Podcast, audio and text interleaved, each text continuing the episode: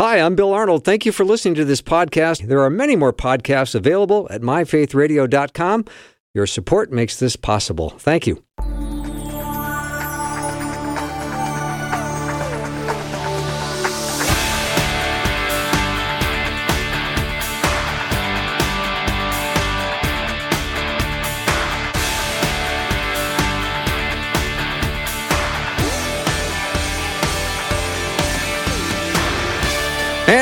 Welcome to the afternoon show. I'm Bill Arnold, and I am delighted that I've got my power panel already in place for Guy Talk or Guys Who Talk. They do a great job as always.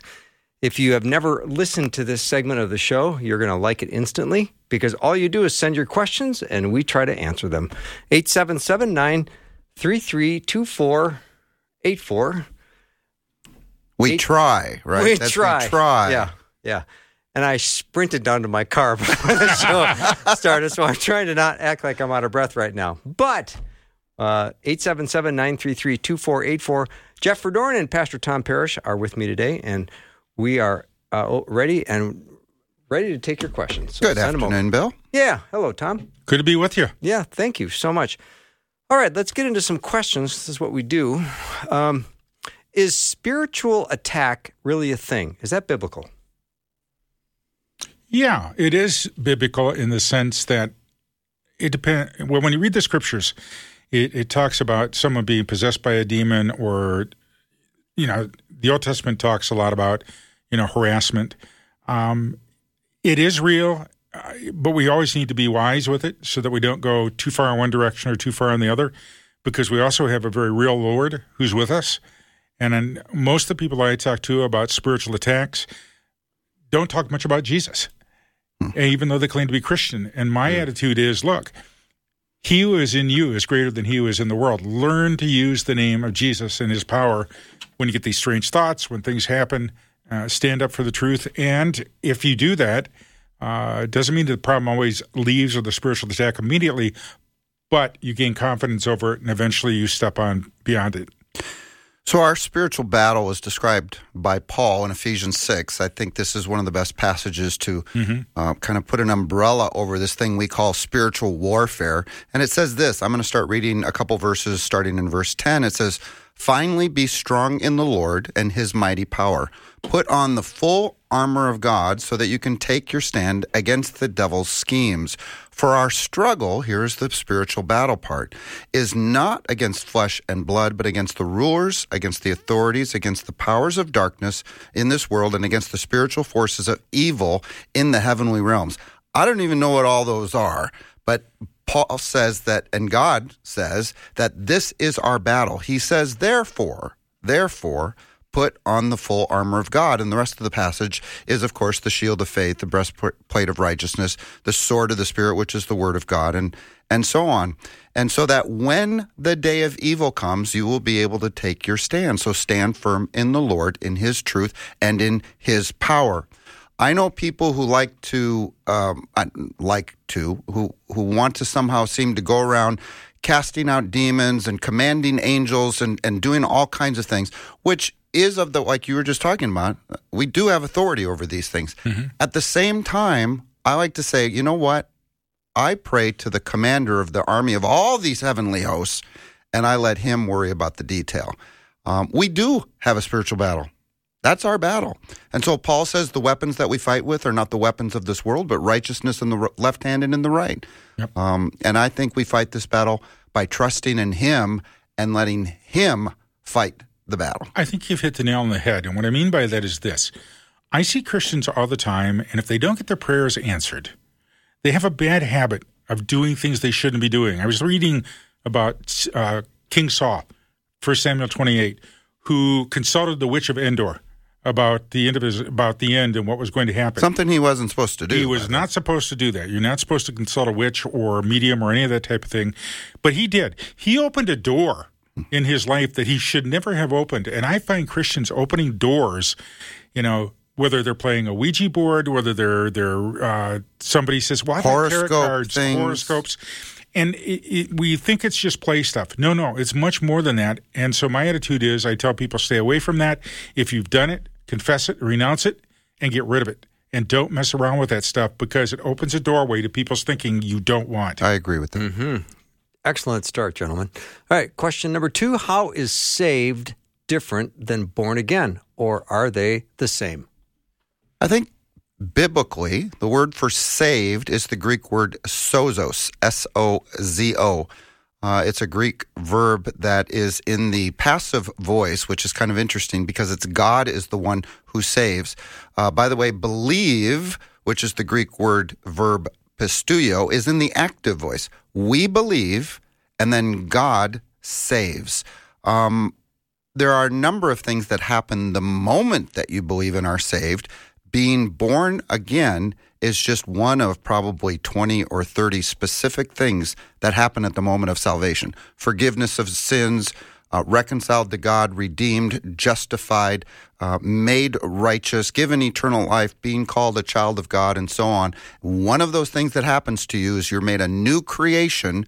Jesus described this to Nicodemus in John chapter 3 as being born again or born of the Spirit. You receive life the moment you're saved. Yeah, and here's the interesting thing because I just did a lot of teaching on John 3. I just went through that passage itself. What's interesting about it, in those first eight verses especially, is that Nicodemus is totally confused. What is this being born mm-hmm. again all about? He doesn't understand it. The message is in verse 8 that most of us don't read or get, where Jesus says, You hear the wind, you don't know where it comes from or where it goes. So it is with everyone born of the Spirit. What I'm getting out of Scripture, the more I read this, the more I study over time, is is that the Lord brings the initial wake up call in being born again. But then we still have to respond. There's still a belief that has to occur there. And I have a funny feeling that that we we've combined the two words together, salvation and born again, and I'm not sure that's as biblical as I'd like it, because born again seems to be the prerequisite to even having faith. Where does that faith comes from? It comes from being born again or from the power of the Holy Spirit. Now, when you're born again, um, can you choose not to obey the Lord? seems to imply that. But it's it's a struggle, and denominationally, we're all over the place on this. My attitude is make sure you're right with Jesus today, and you're going to be fine Absolutely. in the future. So you, know, yeah. you talked about Nicodemus being confused. He, he actually says to Jesus, Well, how can a man be born again? How can a man go back into the womb and be born again? And, and, and Jesus has to clarify. Well, one, he gets after him a little bit and says, You're a teacher of the law and you don't understand these things. A person is born of water, that's the natural birth, but you also need to be born again yep. spiritually. And that's where he says, Spirit gives birth to spirit. That part of man the spiritual part of man, which scripture says is the part of man that died that day, by the way, in the Garden of Eden, when Adam ate from the tree of the knowledge of good and evil, and he died he that day. He didn't die physically, he died spiritually. A, a, separation from God happened, a spiritual death happened that day, and now mankind is separated from God. And that is every single person's problem ever since, is that we are spiritually separated from God, and we need that new life. So when he says spirit gives birth to spirit, that's precisely what happens the moment you believe and are saved is your spirit becomes alive, united once again with your creator. Here's the good news. We all have the Nic- Nicodemus syndrome. what I mean by that is we can all ask some pretty stupid questions. And the Lord tolerates that. Uh, I remember telling Bill a while back, I've got a plaque in my home that says, I hung it on the wall. It says, Tom, before the Lord you know, brought you to faith, and before the Lord called you into ministry, He factored in your stupidity. and I appreciate that because I do ask stupid questions mm-hmm. and I do make mistakes, but it's part of how we grow in the Lord. And for me, the advantage of this program alone, with you two guys here and the things that we do, is that even at my age, I mean, I'm only 27 from 100, I keep learning from the Word of God through you, and I keep trying to grow because I want to honor Jesus just like you do. And I'm not going to fully know the Word even in this life, but I want to learn as much as I hmm. can. Hmm. So good. All right, here's a, another question Are we ever actually made righteous, or is it just that we are considered to be righteous because we have been saved? That is a very good question. Theologically, this mm-hmm. is what theologians call imputed righteousness. And it is the idea that we receive the righteousness of God. So, um, for example, Romans 3 says the righteousness is given through faith in Jesus Christ to all who believe. Um, so, this righteous, we become the righteousness of God. So, it's some describe it, some theologians will describe it as if we've been clothed in the righteousness of Christ. So, somehow we're still uh, filthy or dirty or unclean, and it's just God's looking at us through a, a different lens somehow. Scripture indicates that we become the righteousness of God. We actually are made righteous. Uh, so it's not just that he's he's seeing us through a righteous lens. Mm-hmm. It's that we have been justified. We have been brought into alignment with the righteousness of Christ, and we are the righteousness of God. Scripture says. Mm-hmm. I think it's interesting because in First, uh, Second Corinthians five twenty one, and this is a passage that I I don't hear a lot of teaching on, and it's exactly on this term of righteousness. For our sake, He made Him Jesus to be sin, not just represent sin, not look like He took it on, not just put on a jacket, but to be sin. Uh, who knew no sin, so that we might become, you ready, the righteousness of God. So it's not just a putting on of a, an article or clothing, or identifying with Jesus, he literally brings that into us from our heart out. Now, from that moment on, we have choices as to how we behave. And that is why, even after you come to faith in Jesus, the only, and I tell Christians this all the time if you're a Christian, the only reason you're repenting now is not to try to get salvation. You have the gift of salvation. You're doing it now to be more in alignment with Jesus. Mm-hmm and what yep. he's already put in your heart. So I think this is one of the key passages that really talk about that. Yeah, it's. I think the idea is that God has made us righteous. Now He calls us to live out that righteousness. And as you were saying, Tom, we sometimes don't live that out. Uh, I would argue, oftentimes, maybe we don't live that out perfectly, especially. But He's called us to this holy living. That's His call on on our lives. He's made us righteous. He wants us to live righteously. So, for example, Ephesians 4 1 says, to live a life worthy of this calling that you have received. Yes. You've received the righteousness of Christ, now live it out. Yep. All right, let's make these guys work hard today. Be the hundredth question, and you'll get a free puppy. That's today. today, today only. There's only three questions that have come in, so the chances of Say what that thing is on the floor the running around. question coming in is not probably going to happen. But anyway, 877-933-2484. We'll be right back. Hi, this is Bill Arnold. You might be the kind of person that goes to Paris and still listens to Faith Radio on the app. Or you might be more like the person that goes into the next room in your apartment and listens. The good news is is using the app is just as easy in both places. Downloading the free app is crazy easy. Just text the word app to 877-933-2484 and click the link. And if you happen to be in Paris, there is a really nice little coffee shop not far from the Eiffel Tower that serves a really nice chocolate biscotti.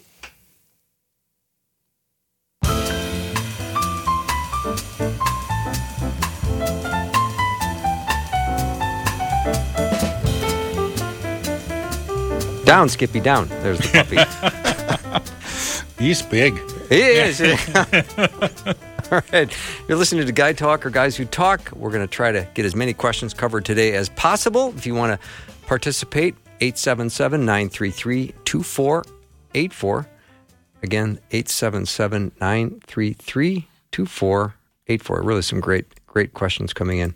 Uh, a few weeks ago, one of your shows, someone mentioned cheap grace. What is that? I don't remember anybody re- mentioning cheap grace. Well, we can talk about it. It might have yep. been some other show on Faith Radio. I got you. Yeah, you know, yeah. I've heard this phrase before, and I think people use it in the sense of um, another phrase, easy believism, that salvation has to be more than just belief. Otherwise, you you kind of knock it as easy believism or, or cheap grace. And I, I like to point out that salvation was made available by what Christ did on the cross. God came to earth as a man, lived a perfect life, submitted to death, even death on a cross, for us, motivated by his love for us, went into a tomb and rose again.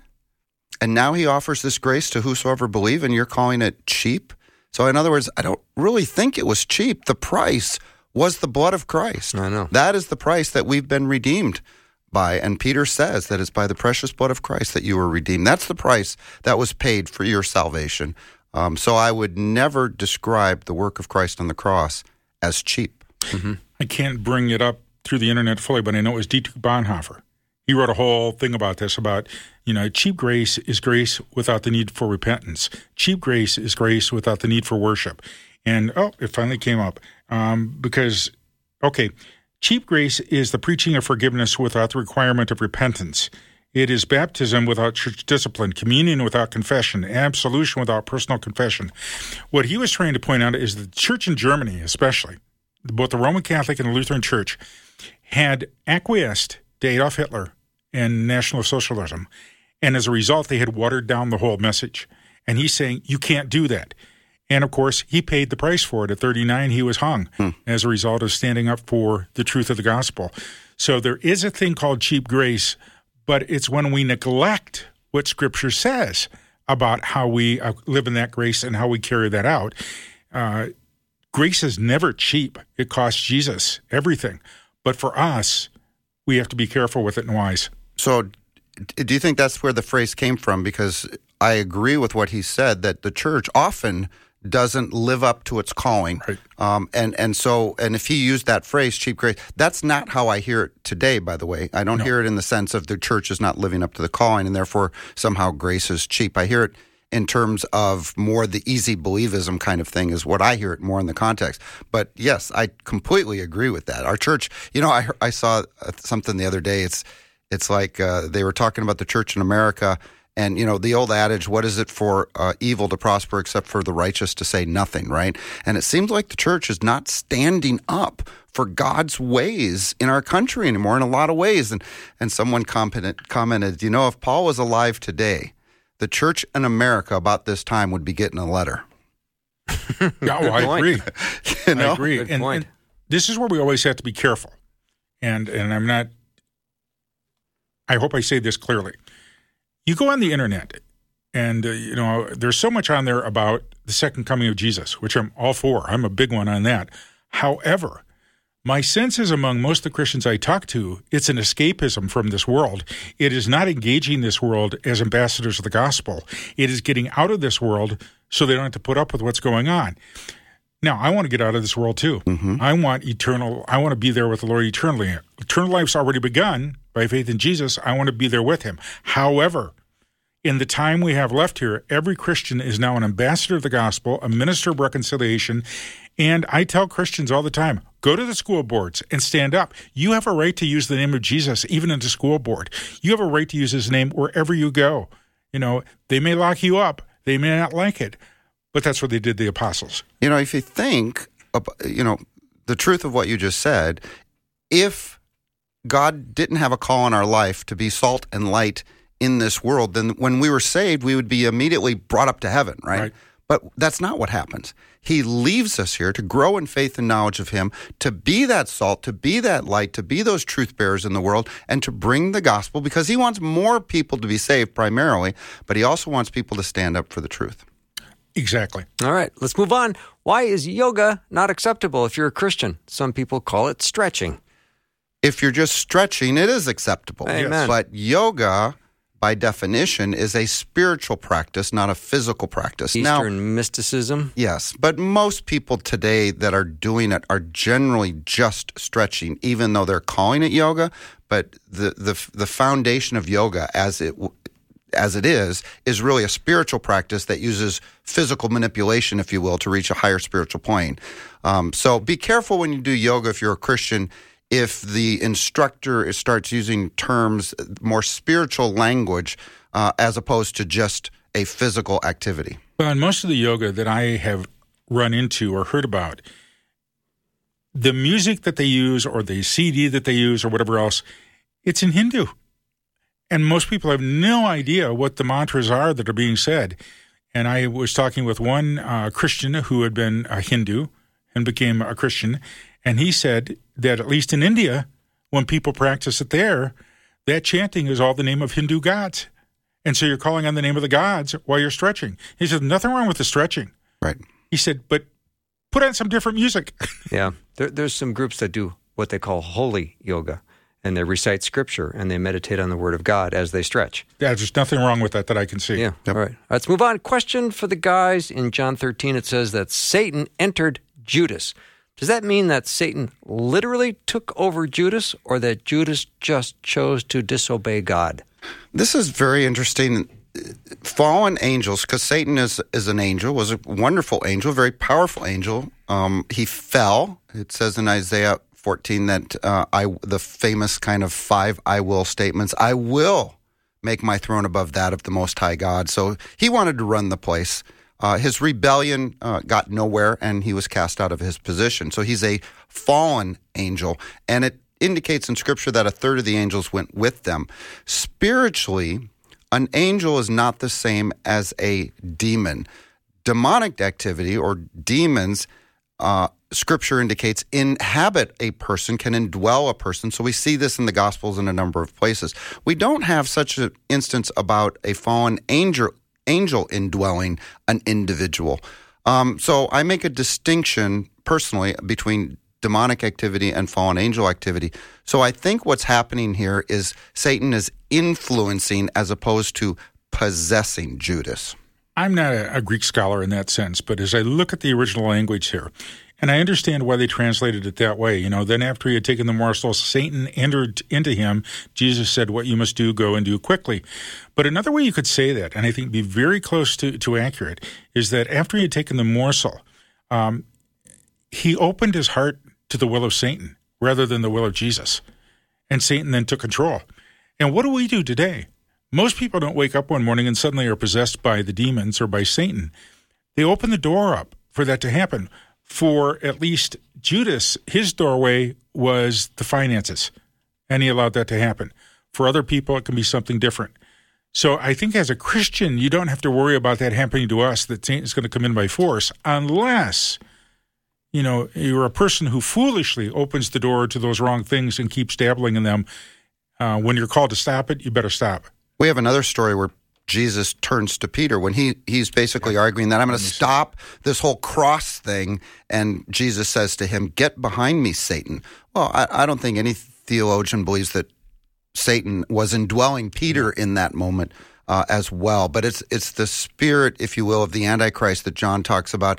It's this this this desire uh, that's counter to God that is the influence that uh, is being described. So, uh, yeah, I don't, I don't know if what does Satan actually after, indwelt him. I don't think so either. After Satan tempted Jesus in the wilderness for forty days, what did it say at the end of that?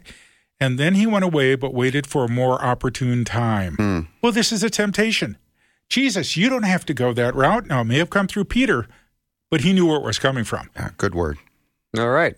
We are going to take a little break, but that uh, means in the next uh, 90 seconds or so, you can get your question ready. You can text it over to us at 877 933 2484. Again, 877 933 2484. I can also say if you don't want to text and you're a little more comfortable with email, you can email me at bill at myfaithradio.com. Bill at myfaithradio.com. You can ask your question right there. My power panel today is Pastor Tom Parrish and Jeff Verdoorn. This segment is called Guy Talk, and we're absolutely ready, willing, and able to take your questions. 877 933 2484.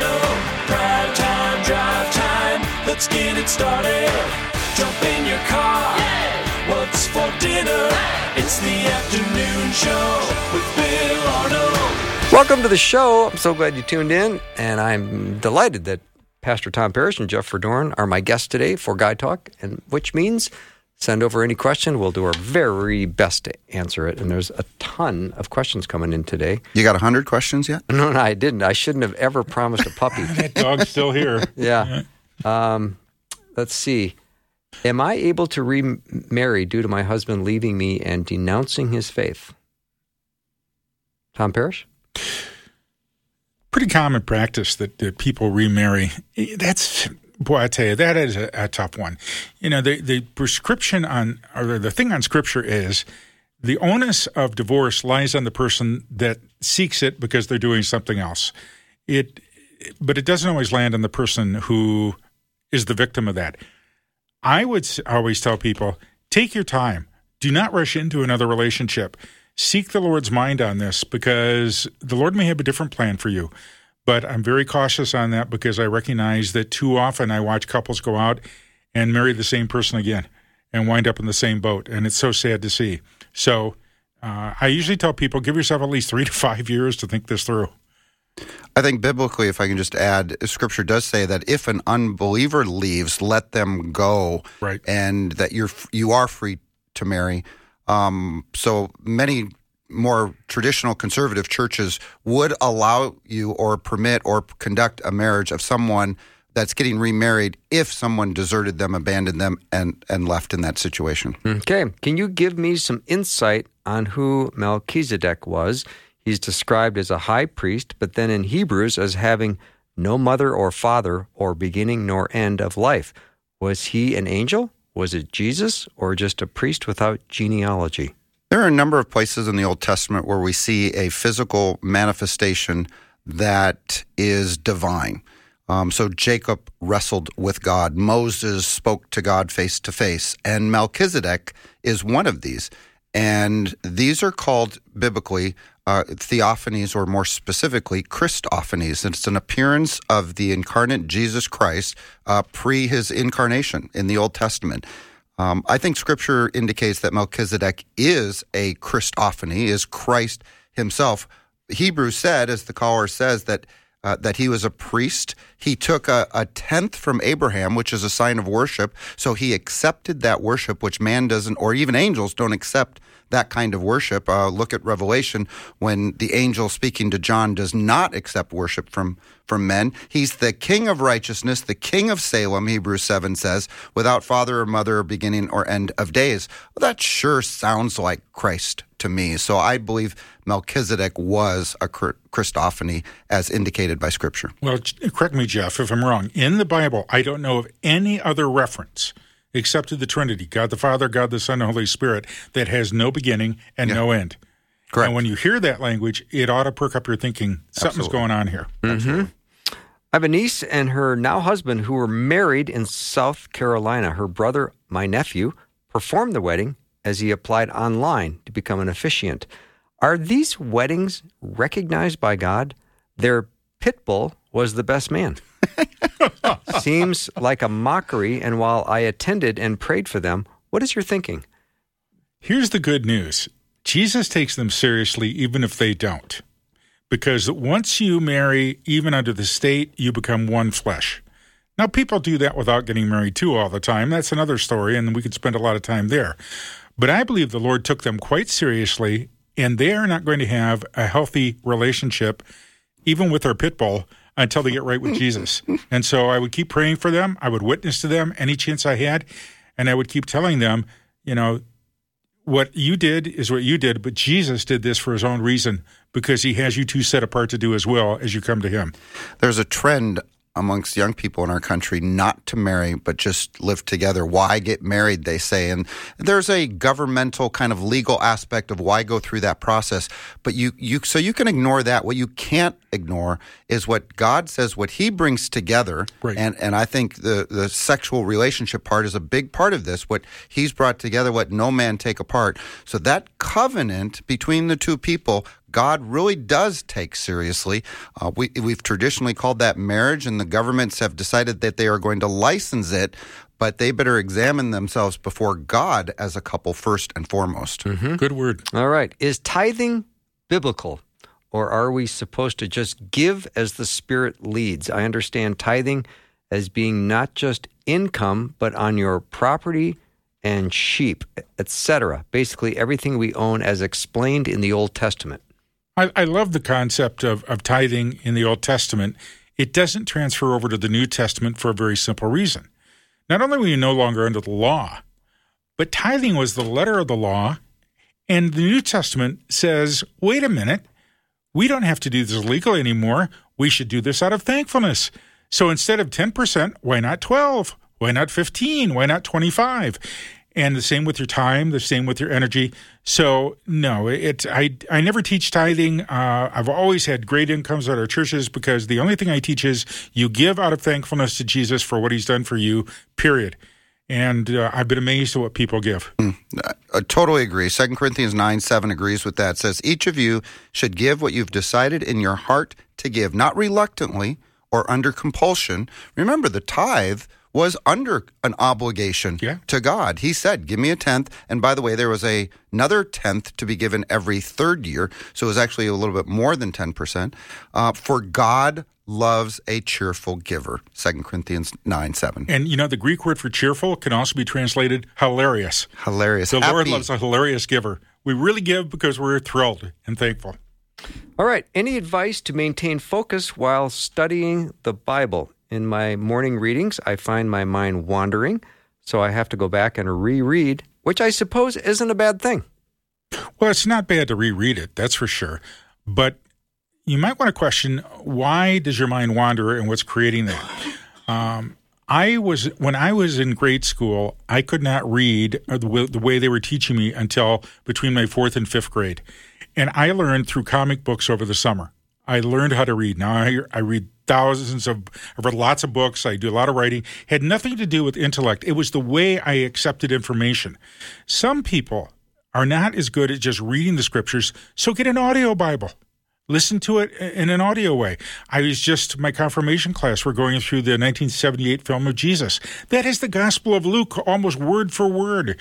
That's another way to do it. And there are many more resources. Or do it in a group to where you do it out loud and you do it together. You do those kind of things, it's wonderful what can happen, and uh, it's probably has a lot more to do with learning style than anything Hmm. else. I, I, I never drift when I'm reading the Word of God, Bill. Yeah. No, I do. You're I not- do. You're not going to win absolutely. Skippy. Yeah. Oh, Not with that answer. All right. Yeah. All right. Uh, how does different denominations and doctrines relate to faith and works in Christianity? And will anyone who does not hear the gospel, Muslims, for example, have the opportunity to be saved after death? What happens to those who died in the Old Testament before Christ? Will they be saved?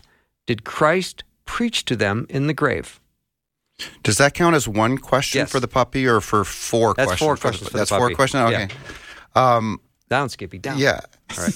so let's start with the first part, and I might have to have you remind us Yep. for the other parts. Yep. But by faith alone, or is it faith plus something else? Um, it the questioner is probably uh, referencing uh, one of the great debates on this, which 500 years ago we had the Protestant Reformation, uh, where the protesters, the Protestants, protested about a number of things within the Roman Catholic Church, one of which was that salvation uh, was by faith plus works, according to Rome.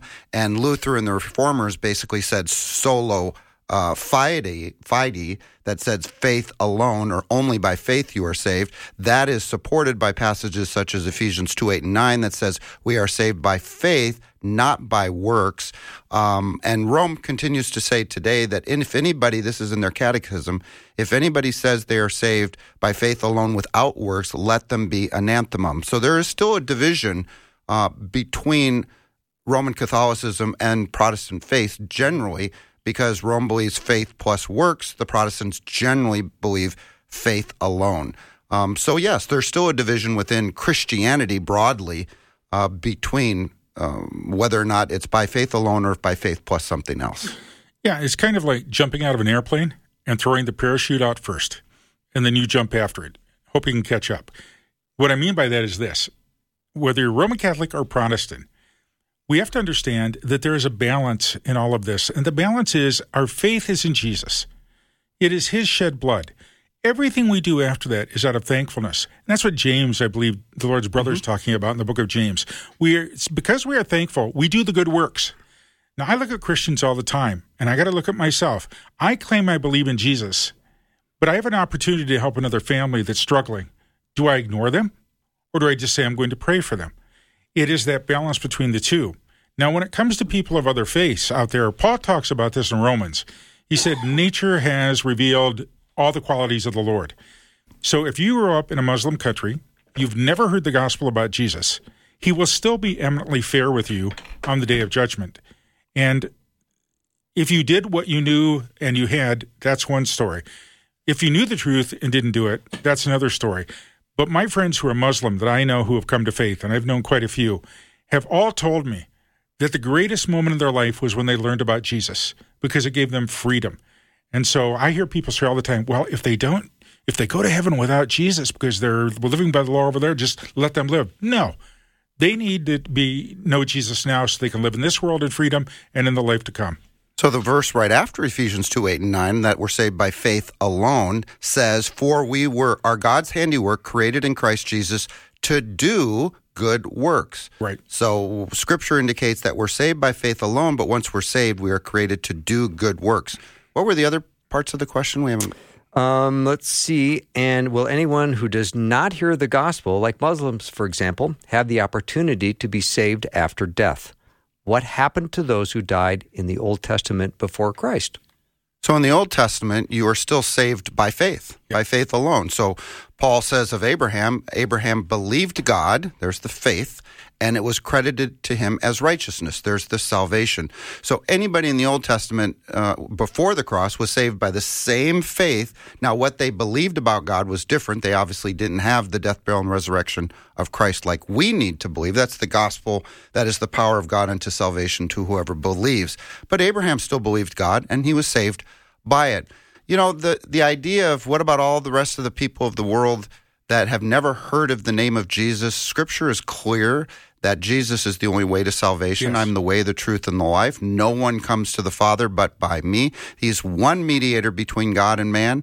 Uh, he's the gate, the one way, the one door, and so on. God's judgments in the end will be perfect. We know that. Um, for the guy sitting in the Amazon rainforest who's never heard of Jesus, but yet creation somehow declares God's glory, as Romans 1 says.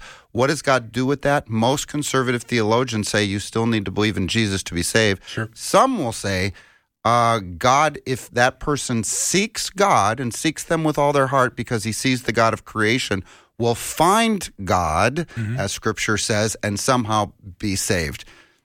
But I think it's always interesting because I get this question a lot. You know, well, what happens about those people? And yes, I have a great concern for them and I want them to know the Lord. But the issue is not that they may not hear. The issue is what are we doing about it? Hmm. We are called to take the gospel into the entire world. We are called not to sit back and enjoy America or enjoy our way of life and say, good luck and God bless you. No, we are to go out with that message. And so I would encourage you, if you can't physically go, you need to be in prayer. You need to be supporting it. You need to be sending. And every church should be raising up men and women today who are going to go on that mission field and go to all these parts of the world and keep going because it's not a one-time deal. Mm-hmm. Acts 4:12 really quick. Salvation is found in no one else, for there's no other name under heaven given to mankind by which we must be saved, Amen. except right. for the name of Jesus. Lively discussion. You guys are doing great. We're going to take a break, come back. One more segment of Guy Talk. We're not doing the extended version today, but in the second hour, Dr. Doug Groothuis is going to be my guest. Amazing Mind, and we're going to talk about atonement in hour two. So don't go anywhere.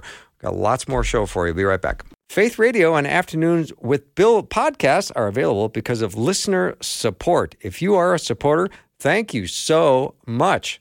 Becoming a supporter today by visiting myfaithradio.com.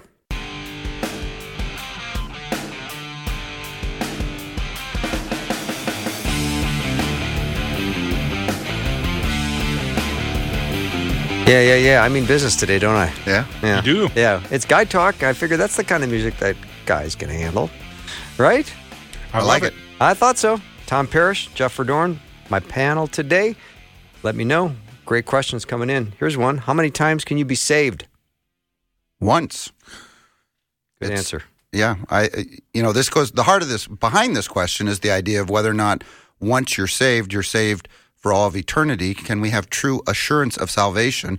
Scripture indicates over and over and over again that what he began in you, he will complete. Having given you the Holy Spirit, it's a deposit guaranteeing your inheritance, that your salvation is kept in heaven for you, shielded by God's power until that day.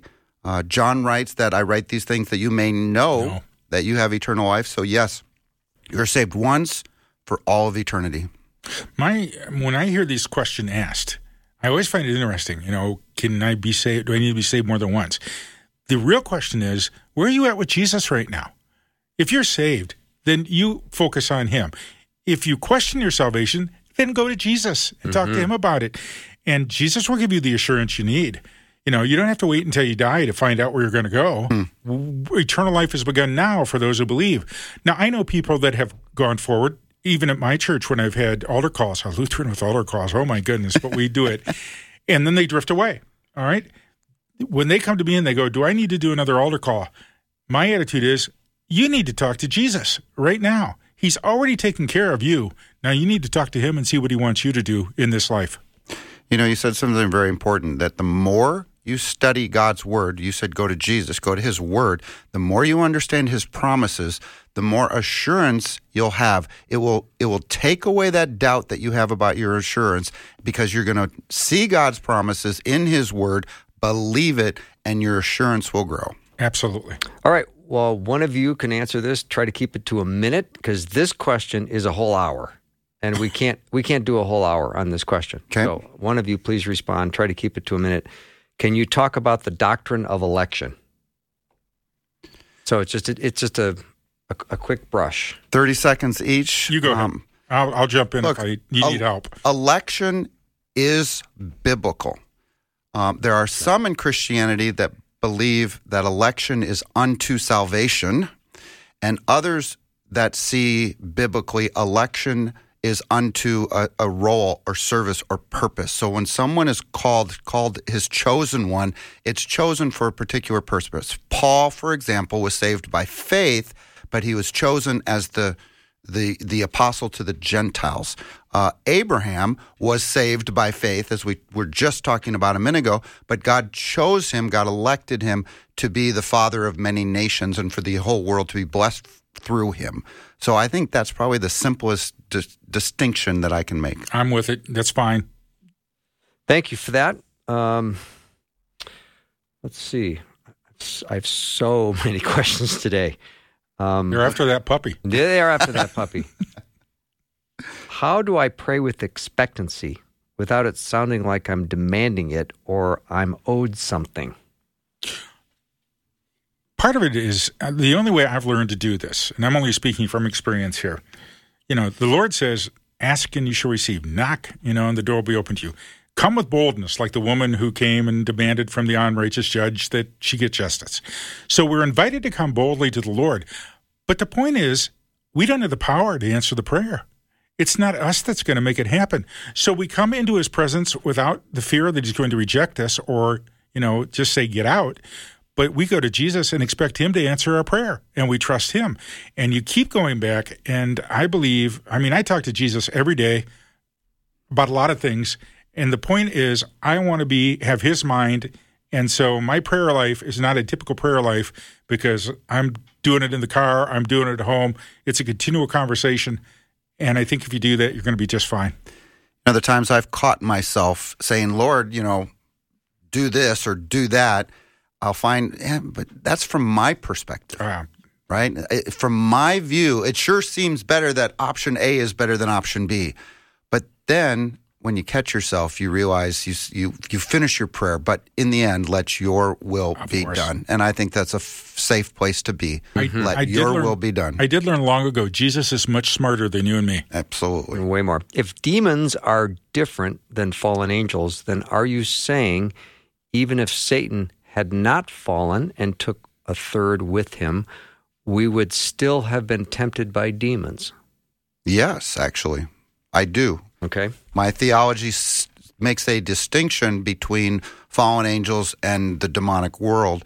So, but you know that what if is kind of what ifs are hard in Scripture, but yes, if the source of demonic activity is not fallen angels, then their fate, what happened to them, and so on, is independent of the demonic forces that we have in our world today. Yeah, I don't want to overstate this, but I believe that when Adam and Eve ate the apple and disobeyed the Lord, it's like the demons were manifest because there were no demons that we know of before that. They were not being tempted or pushed in any direction. But when they disobeyed the Lord, it's like when you disobey the Lord, it's a natural consequence that the demonic comes out and comes after you. Yeah, so there, that Tom is describing one of the theories on what. Okay, then where did the demonic world come from? There's several different theories about it biblically. We don't have a ton of information about it, so most folks are not too dogmatic about their beliefs on this, but uh, that that's one of them. All right. Please help me explain to those who aren't Christians why God would allow so much death of people in the Old Testament. How do I explain God's grace, unconditional love, mercy in conjunction with this? You know, the problem of evil has been a philosophical issue that people have tried to uh, explain and answer, and that critics of God have tried to use to attack the existence of God himself because if God is all loving and all powerful, why is there evil in this world? Is kind of the problem of evil, the traditional problem of evil. We actually have a very simple answer, and that is a, we live in a Genesis, you know, 3 world. After the fall of mankind, man was separated from God. All of creation is frustrated. Man is now sinful. So we have in the world today, since the fall, we have fallen people making fallen decisions. We have a fallen angel uh, looking to kill and steal and destroy. And we live in a fallen world that, that the New Testament says all creation is groaning in its fallen state. Men have to toil for food and there's sickness and disease and most of all, death. So mm. if you want the answer of where all this stuff came from, turn to Genesis chapter 3 and the fall oh, of mankind. Absolutely. And archaeologists and historians are discovering – that the peoples of the past were not these pristine, wonderful people. There was a lot of child sacrifice, there was a lot of other things going on, and the Lord knew precisely the problem. And I think more taking those people out, like the Philistines or the others, was more out of mercy than it was punishment because they were hurting themselves and hurting others and quite honestly hindering Israel. And remember, it's still happening today. I mean, communism is in, in the 20th century alone is, is responsible for some 100 million deaths around the world. So people are still dying in mass for many, many reasons. I think what we do, we make a bad habit out of idealizing people of the past that we never met. My great grandmother was full blooded Cherokee. She, her parents almost died in the Trail of Tears. I still qualify to live in Oklahoma on the reservation. I have enough Indian blood in me, if you can believe that. Kind of crazy. If one more person tells me about the noble, noble Indians, they were people just like us. There were good ones and there were bad ones.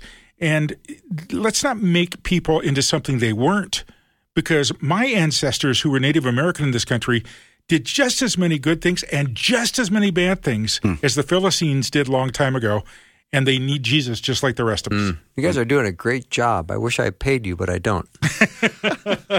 All right. Uh, what we, we're running out of time here. What do they mean when they say the still small voice of God? There's a couple places where Scripture, where God tells us, "Be still, uh, be still, and know that I am God." Uh, Exodus 14 says uh, that when the when the Pharaoh's army were coming after Israel, and they're complaining to Moses, "Why did you bring us out into the desert and die?" And God says, "I will fight this battle for you. You just need to be still." I think there's this idea of being still before God is simply trusting in Him. One of the things I've learned with uh, you're at a party and everybody's talking and they're loud and whatever else, and then a little old woman wants to say something what do you have to do with the rest of the crowd? Shh, get quiet. Let's listen to what she has to say. I think the still small voice is the Lord's way of getting our attention. Hmm. It's not that he can't shout, it's not that he can't make a big noise, but oftentimes we get so busy, we have to learn to put down our busyness. Look inward, look at the scriptures, and just let the Lord speak to our heart. And we don't do that enough. I don't do that enough, but I know how necessary it is. Nice job, gentlemen. That's fun. How many questions did we oh, answer today? Uh, uh not enough to award anyone the puppy. Don't worry, the puppy will be here next week. It'll be slightly bigger. but it's been uh, a great time. Thank you for We this love you. fellowship and this Thank you, this Bill. time together with the Lord. All right, we're gonna take a break, like we normally do. Uh, but then when we come back, Dr. Doug Groothuis is going to join me. I've had Doug on, I think, 10 times, and I'm f- feared that I've mispronounced his name all 10 times. So I'm going to start by getting the proper pronunciation of his last name, and then we're going to talk about atonement. Please don't go anywhere.